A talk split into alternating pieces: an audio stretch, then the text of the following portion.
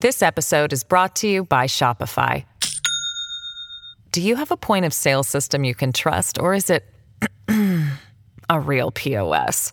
You need Shopify for retail. From accepting payments to managing inventory, Shopify POS has everything you need to sell in person. Go to shopify.com/system, all lowercase, to take your retail business to the next level today. That's shopify.com/system. Hello, everybody. This is Marshall Poe. I'm the editor of the New Books Network. NBN listeners like to read books and buy them. So we thought we'd tell you that right now our friends at Princeton University Press are having a remarkable site-wide sale. You can get 50% off books, including ebooks and audiobooks, with the code 50, F-I-F-T-Y, at checkout until May 31. You can save some real money on Princeton University Press books. I encourage you to go there and check it out.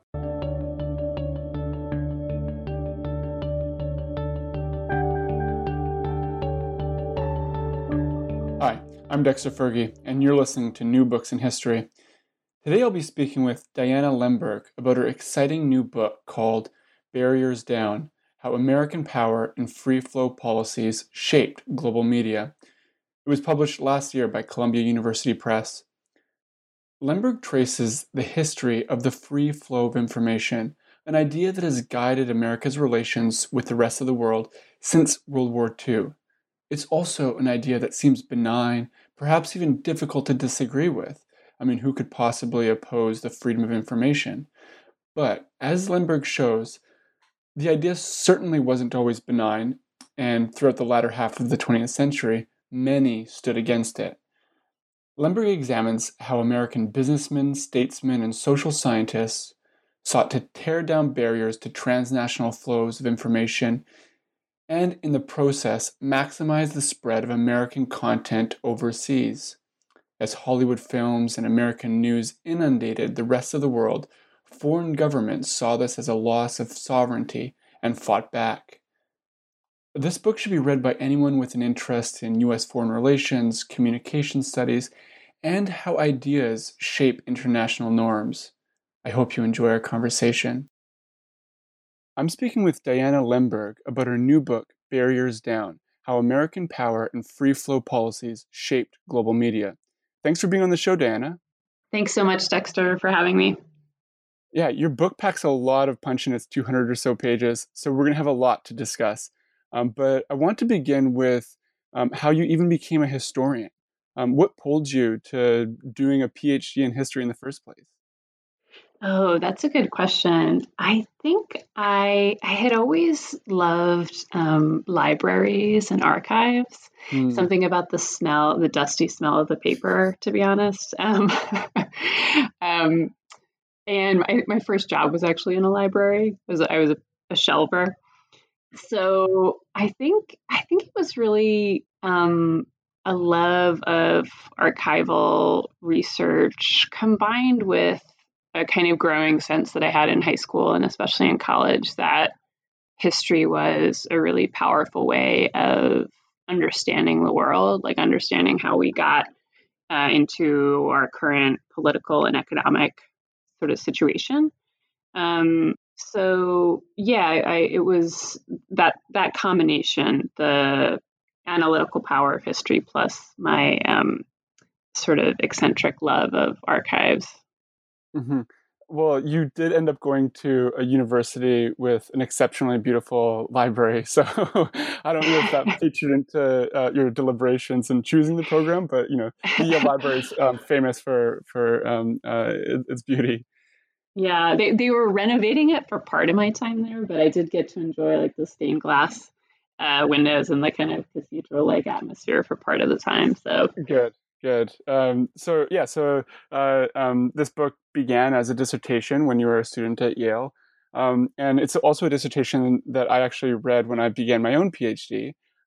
So can you just share with listeners how you envisioned the project when you began your dissertation and how you turned it into a book?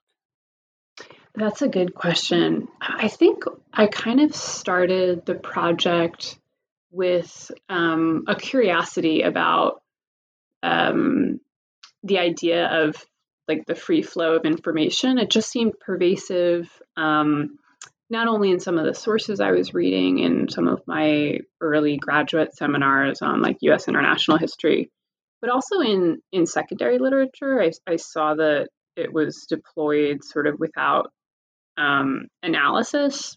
And of course, as historians, we often you know, make use of concepts in that way to sort of frame phenomena in the past analytically in ways that our subjects wouldn't have used. But I think I became sort of curious about why this concept of freely flowing information was so pervasive and when it really sort of came to be. So the project kind of started with that, I don't know, fixation of mine. And when I initially began in grad school, I was sort of looking at it from a transatlantic perspective.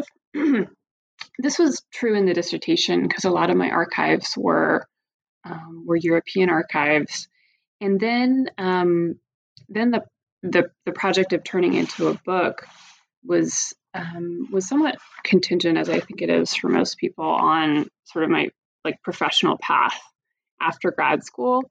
I sort of had done a lot of research in Europe, then I came back to the U.S. and I was on the market for a year, and very much by fluke, I got this job in Hong Kong, and so I sort of had to hurry up and finish the dissertation really pretty quickly without doing some of the research that I wanted to do in the United States.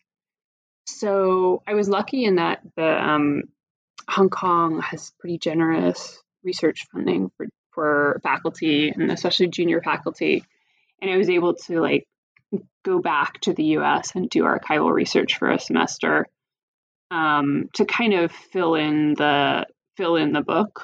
Or to turn it into a book. Mm-hmm. Yeah, no, I think that archival depth it's really apparent in the book itself. So I'm glad that you were able to take that time to do that research.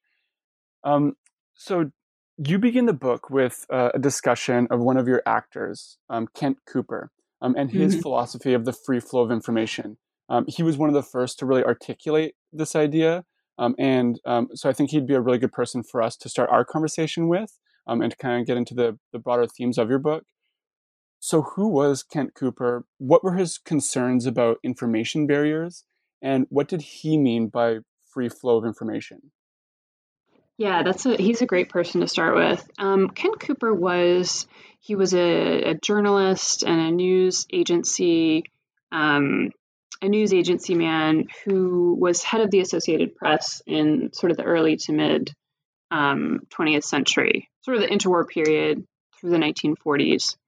And Cooper had been, by the 1940s, which is sort of when the book picks up, Kent Cooper had been sort of preoccupied by a problem affecting American news agencies trying to operate overseas, which was that news agencies in the 20th century could only sort of distribute their news in certain markets.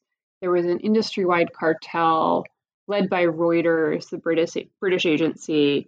Havas, the French agency, also participated, and so did the Associated Press, which Cooper was head of. And so, while the AP was participating in the cartel, at the same time, Cooper was sort of chafing at this like restriction of his potential market. And he makes a fuss about this sort of continuously in the interwar period.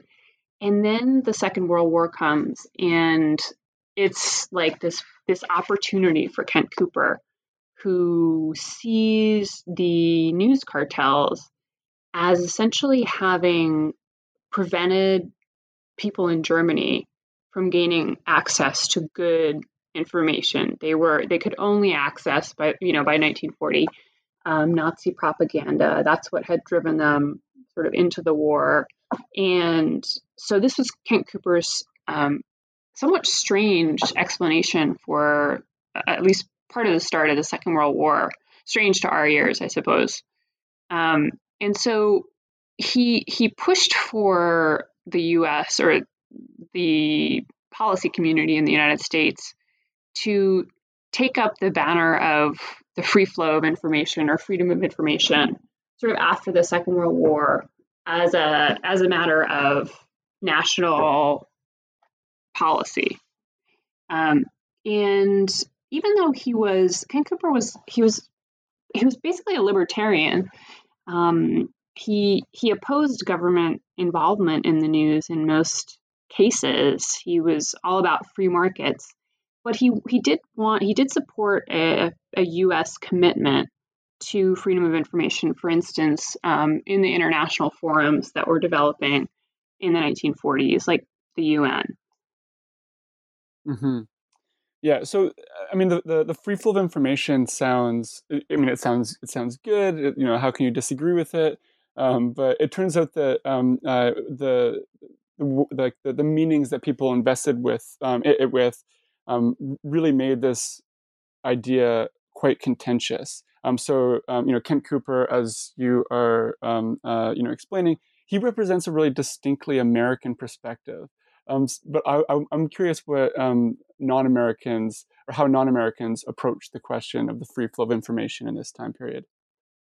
Yeah, that's a good question. So Cooper was in favor of sort of stripping away regulations that prevented American news people from accessing foreign markets, and in this quest, he was sort of joined by people in the film industry and radio who wanted access to foreign markets, particularly the film industry. And so when the United States sort of starts to pursue these aims after the war, they run into any number of people who are saying, wait, freedom of information is not necessarily just about stripping away your barriers to market access. One of the opponents of U.S. policies was a guy named John Grierson, who had a very different vision of sort of the possibilities of media. He was a Scottish film producer. He's actually very well known in sort of film studies for being an early theorist of documentary film. He had spent the war in Canada, as you probably know. And he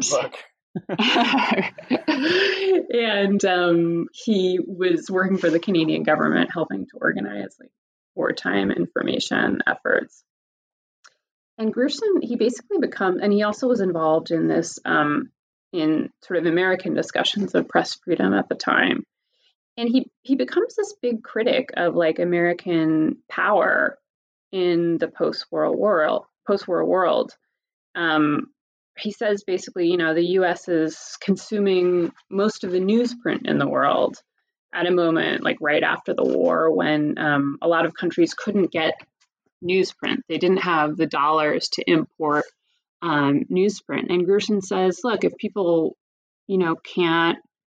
don't have newspapers to read because all the newspapers have closed because there's no newsprint, then what kind of freedom of information is that if the United States is consuming so much of the world's newsprint?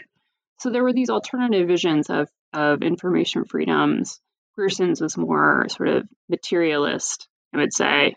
Yeah, and he actually gets red-baited for it. So the American kind of vision for it is not the only game in town. Mm-hmm.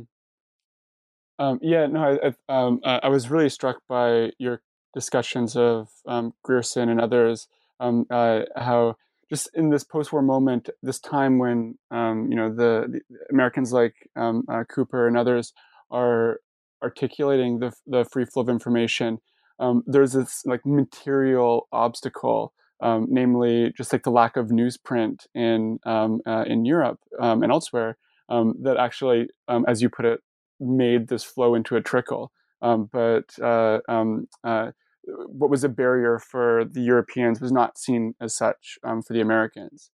And you actually you have this this statistic from UNESCO that really blew me away, which is In 1950, Americans were consuming 56% of the world's newsprint, whereas Europeans were consuming something like 22%.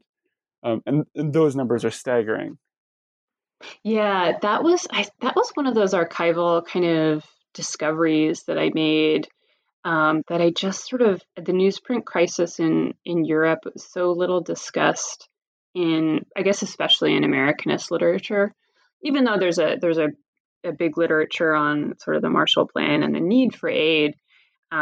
This struck me, this newsprint crisis, which lasted for, many years, just like rationing of food in Europe lasted for many years after the war was over.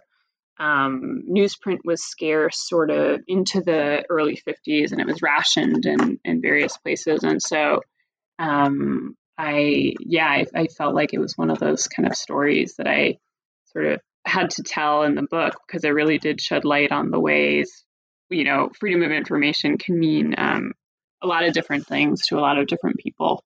Mm-hmm. So an important assumption in your book is that the concept of information is historical.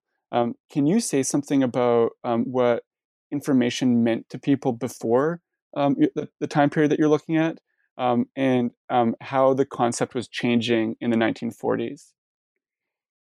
So information, it's one of those concepts that seems self-evident to us today. It refers, you can sort of use it as an abstract term to refer to any sort of media, whether it be film, television, print media. You can refer it to whatever you've gleaned from those different kinds of media. But this usage is actually fairly recent.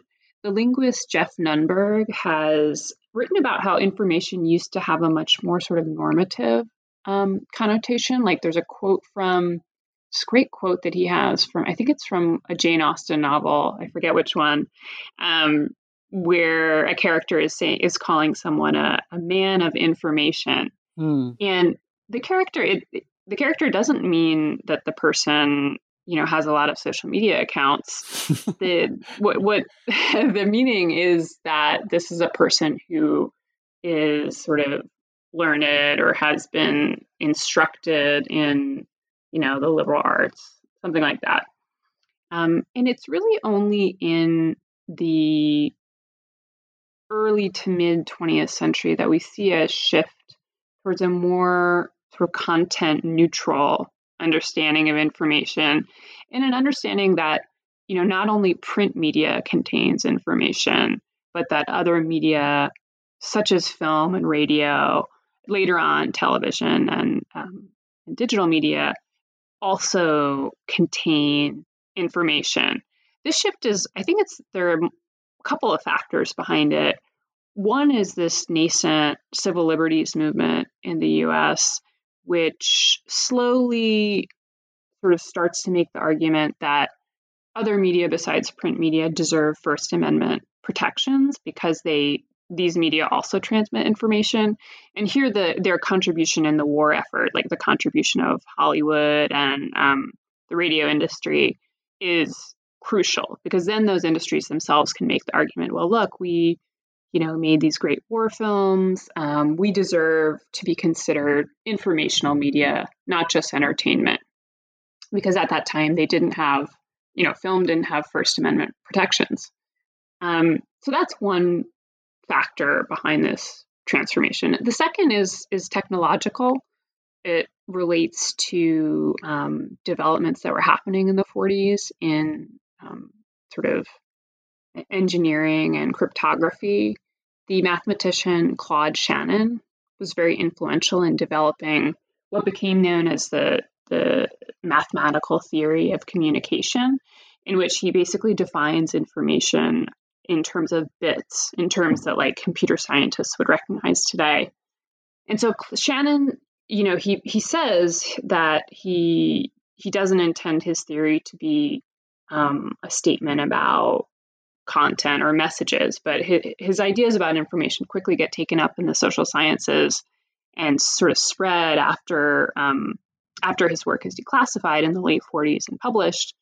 And so these changes are sort of what bring about the contemporary sense of information that we have today, which is broad, it's not medium specific.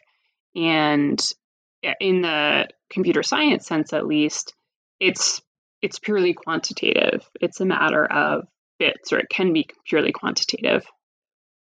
This episode is brought to you by Shopify. Do you have a point of sale system you can trust, or is it a real POS? You need Shopify for retail. From accepting payments to managing inventory, Shopify POS has everything you need to sell in person. Go to shopify.com/system, all lowercase, to take your retail business to the next level today. That's shopify.com/system. Mm-hmm.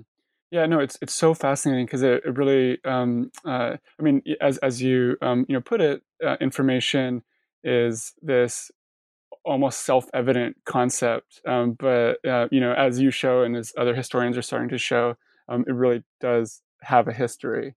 This concept was historically produced. So, just going forward a little bit.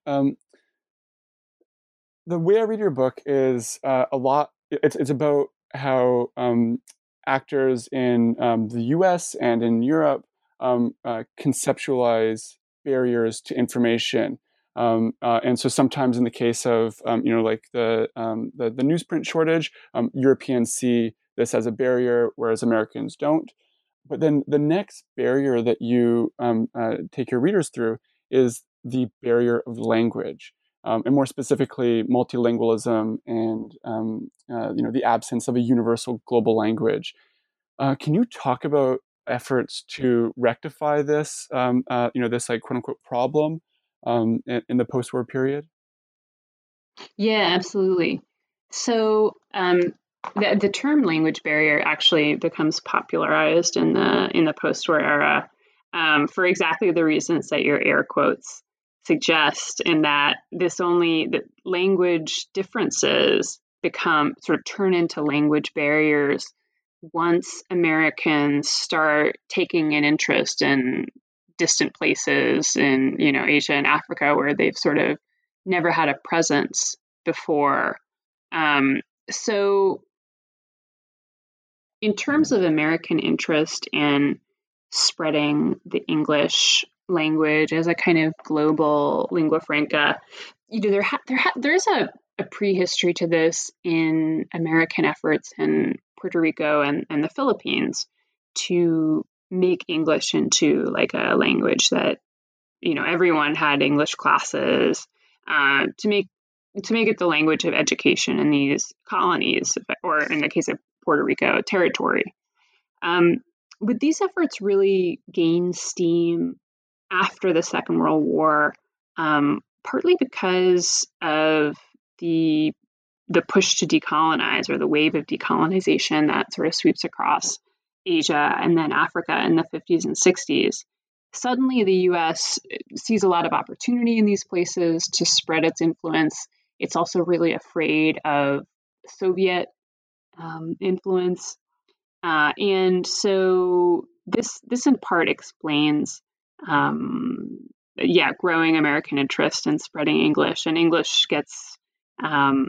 teaching gets institutionalized, like in a whole host of U.S. government agencies, USIA, USAID, Peace Corps, Fulbright, as well as some of the big private foundations. Rockefeller and Ford are both interested in language teaching overseas. And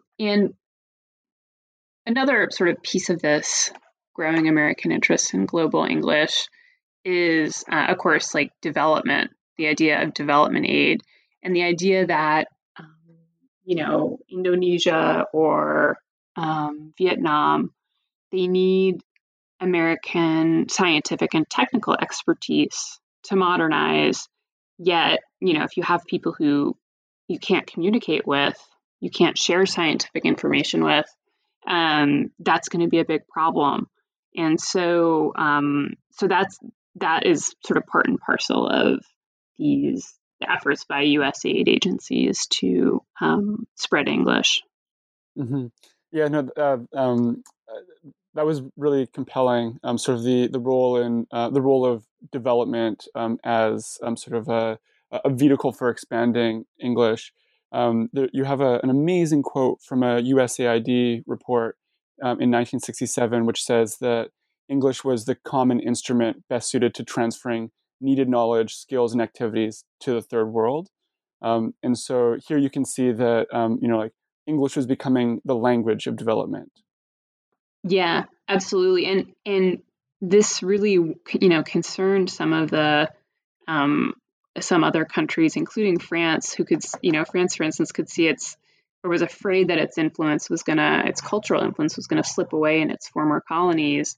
So it's pushing to spread French in a kind of parallel francophone universe, with some success, although clearly the sheer power of the U.S. economy and the U.S.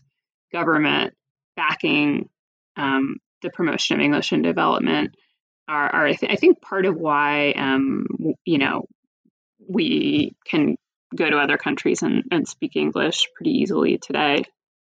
Mm-hmm, mm-hmm. So moving on to the next chapter, which deals with development a bit more specifically. So development has been a rich subject of study in recent years for historians, but you reframe its history in terms of information, and you show how the concept of development had these inbuilt assumptions about information. For example, in regards to communication technologies, literacy, access to information. Can you talk about these connections between development and information? And it might be a good place to start with the really fascinating UNESCO film, Television Comes to the Land. Well, I think it's funny because I think that in the historiography of development, which is really rich at this point, it's a little bit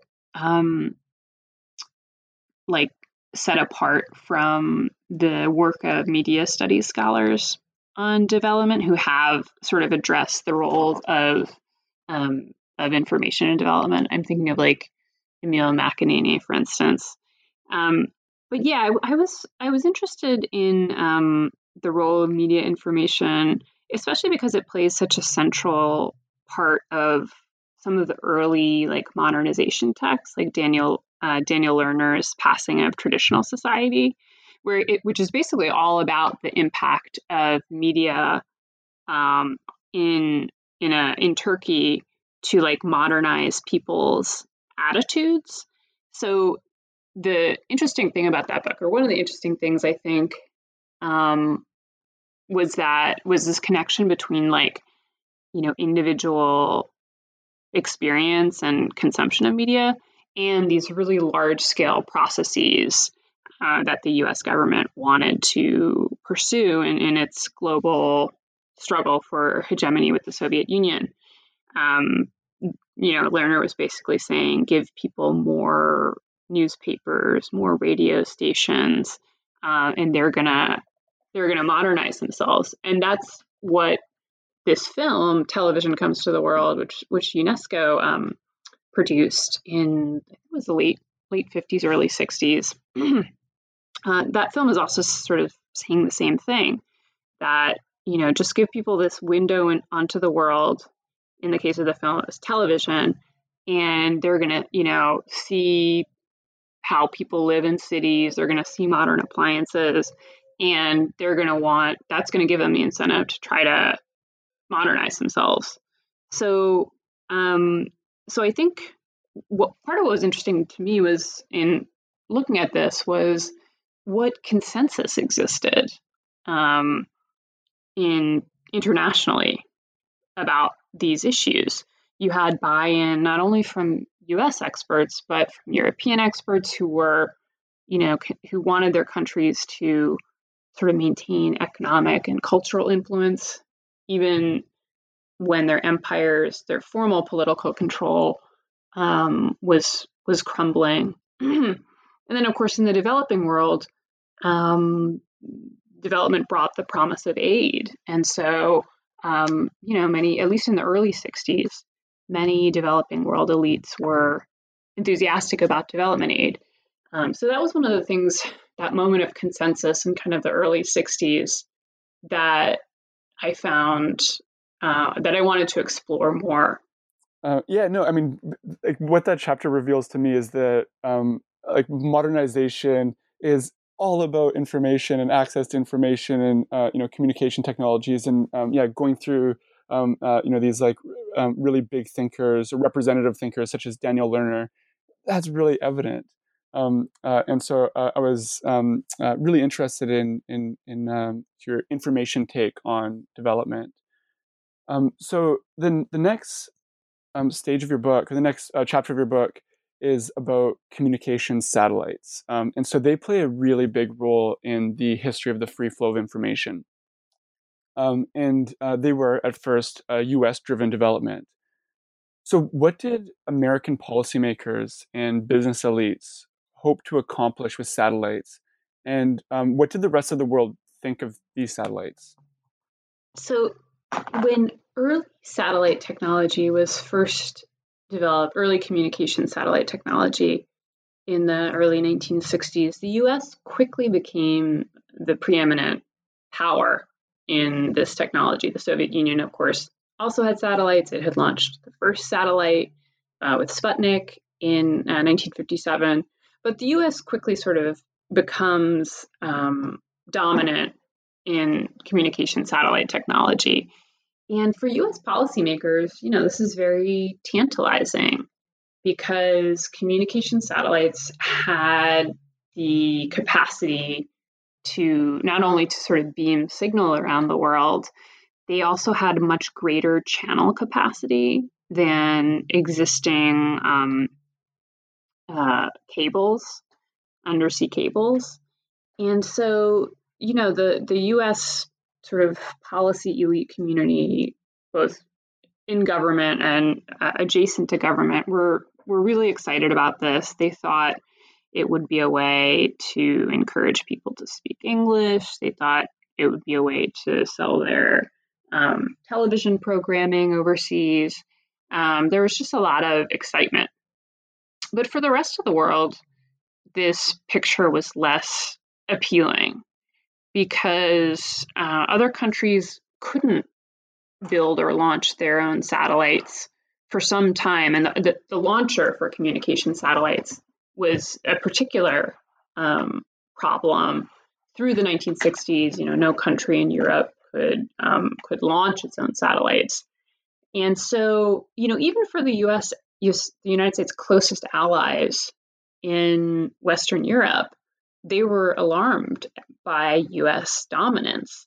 And so they start to sort of, complain that the U.S. is basically controls this technology more than it should.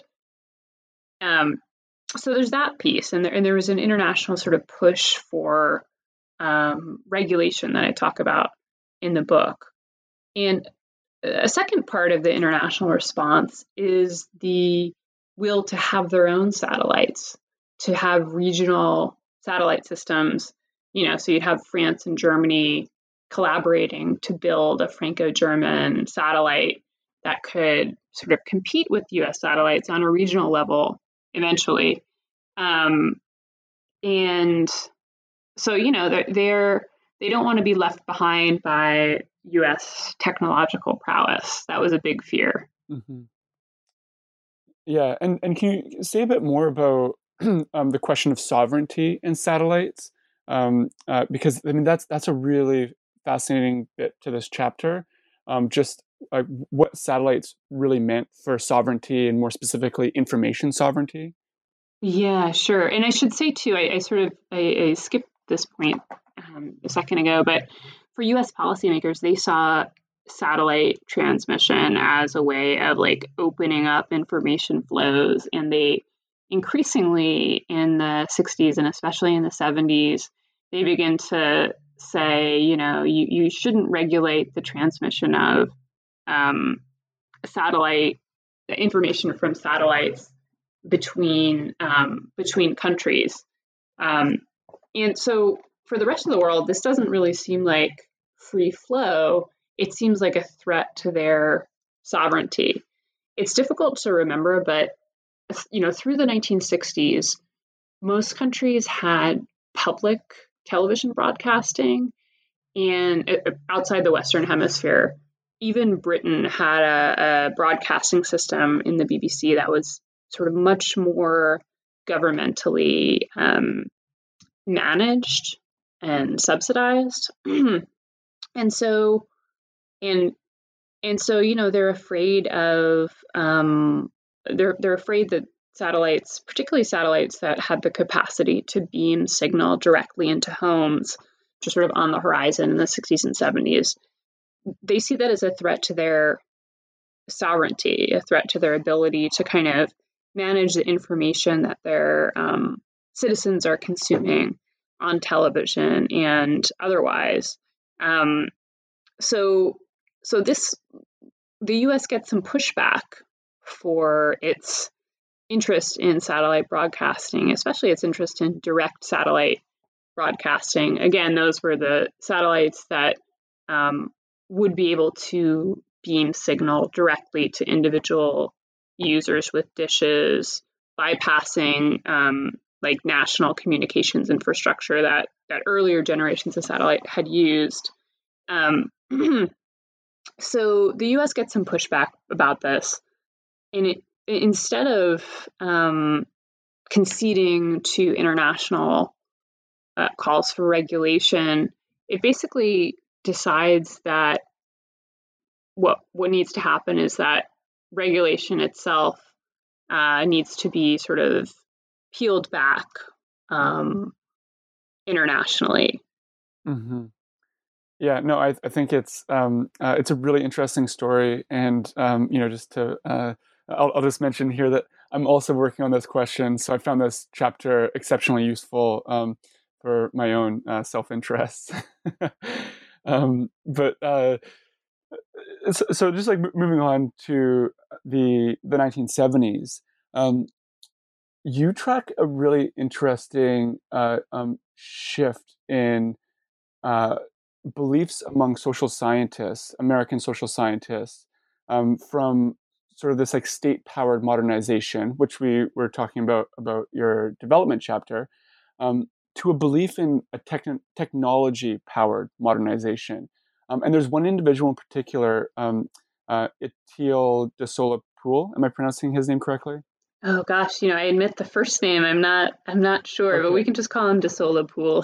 De Sola Pool, perfect. So this individual embodies this shift. Can you just share with listeners who de Sola Pool was, how his thinking changed, and how he kind of represented the zeitgeist of American social science in this period? Yeah, sure. He was a fascinating and kind of slippery character. He was sort of best known for two things. The first is being a real war hawk in Vietnam in the 60s, a real advocate for the use of social science research for government and especially military purposes. Joy Rohde has written about this phase of de Sola Pool's career. And secondly, in the 1970s and early 1980s, he sort of changes tacks and he becomes a real advocate for communications deregulation and an advocate for unregulated information flows, both domestically and also abroad. So we see this shift, like you said, from de Sola Pool being kind of conventional supporter of, you know, government-led modernization to this this person who really was a backer of like market power as the engine of progress. And I look especially in the book at this article he wrote in the late 70s that talks about actually television in Vietnam. Again, he was like intimately involved with the American war effort in Vietnam. And he says something interesting about television there. He says, you know, what television in Vietnam revealed to us is that there was this audience that was sort of untapped, that was hungry for American and Western programming. There was essentially unmet demand. I think he uses the phrase unmet demand. So he basically is treating television in Vietnam as a kind of market. Mm-hmm. And an illustration of why, unregulated information flows are a good thing. But what he doesn't mention in this article is that the quote unquote market in Vietnam for television was totally created by U.S. government and military spending. Television was sort of forcibly introduced in Vietnam by the U.S. military in the sort of 66 or 67. Its initial broadcasts happen from planes because the transmitters weren't ready when they wanted to introduce it, from Defense Department planes. So it's really, completely militarized and in no sense like a free market. And yet that's how de Sola Pool is treating it. So by the 1980s, he writes this pretty famous book called Technologies of Freedom that is primarily oriented towards domestic deregulation.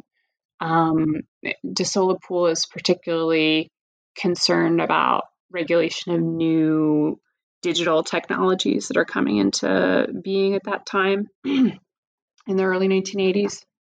But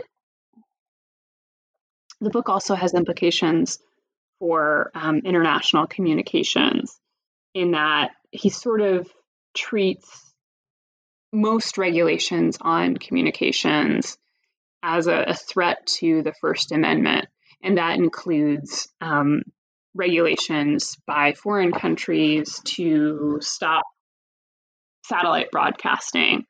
So, and this book is like kind of it's part of the zeitgeist, as you said, the word is apt, in the early 1980s as Ronald Reagan is coming to power and is, sort of dismantling regulation at the FCC, Federal Communications Commission. And it's really a kind of remarkable pivot that de Sola Pool makes from modernization to sort of technologically driven information flows. But it's one that's sort of representative of like a broader political shift. Mm-hmm. Great. And so as we're approaching the end of your book, I just have a couple more questions. The first is, having gone through all of this history, how should we think about the relationship between U.S. power and information?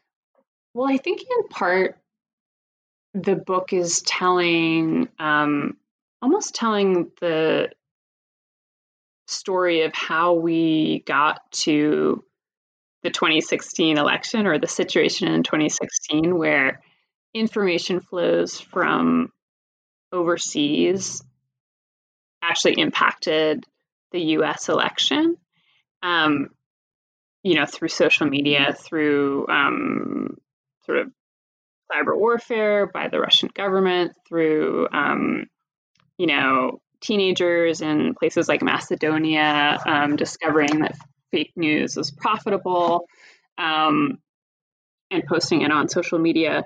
So in one sense, the book is telling the prehistory of that, because these policies that the U.S. pursues to increase global information flows, to deregulate them, are, they're sort of opposed by a lot of people in a lot of different places in the mid to late 20th century who understand that information can be a threat to things like sovereignty, election security. And the U.S., the U.S. government is very involved in disrupting other countries' sovereignty when it wants to during the Cold War. So 2016 kind of marks the moment when this reality comes home to roost in the United States, where the U.S. is experiencing what a lot of other countries have experienced in the preceding decades. However, I do think, that U.S. power can be used in ways that might support civil liberties abroad. The recent Hong Kong Human Rights and Democracy Act, which ensured that the U.S. was going to monitor civil liberties in Hong Kong, among other things. I think that the post-45 period is when the U.S. kind of becomes interested in such issues. So the record is sort of ambiguous in that regard. Mm-hmm. Mm-hmm. Well, you managed to answer my second question with that answer. So we'll leave our conversation about the book there. We always conclude our interviews, though, with the question, but what you're working on right now? So I've got a second project that I've started. It kind of takes off from the book in that it's about language and language training, and I'm looking at how the U.S. government became involved in language training, in especially after or during World War II, because there were all these strategic languages that it didn't have many people who spoke or understood. And so it got involved in this massive effort to train soldiers in Japanese, for instance, later Russian. And then these sort of defense investments filter into the civilian sector after the war. So that's the current project, sort of on applied linguistics and U.S. power. That sounds really interesting, and I look forward to reading it. Again, I want to thank you so much for being on the show, Diana. It was a real pleasure to discuss your book. Thanks so much, Dexter. It was really great to have this opportunity to talk about the book with you. Great. And I've been speaking with Diana Lemberg about her book, Barriers Down: How American Power and Free Flow Policies Shaped Global Media. And you've been listening to New Books in History.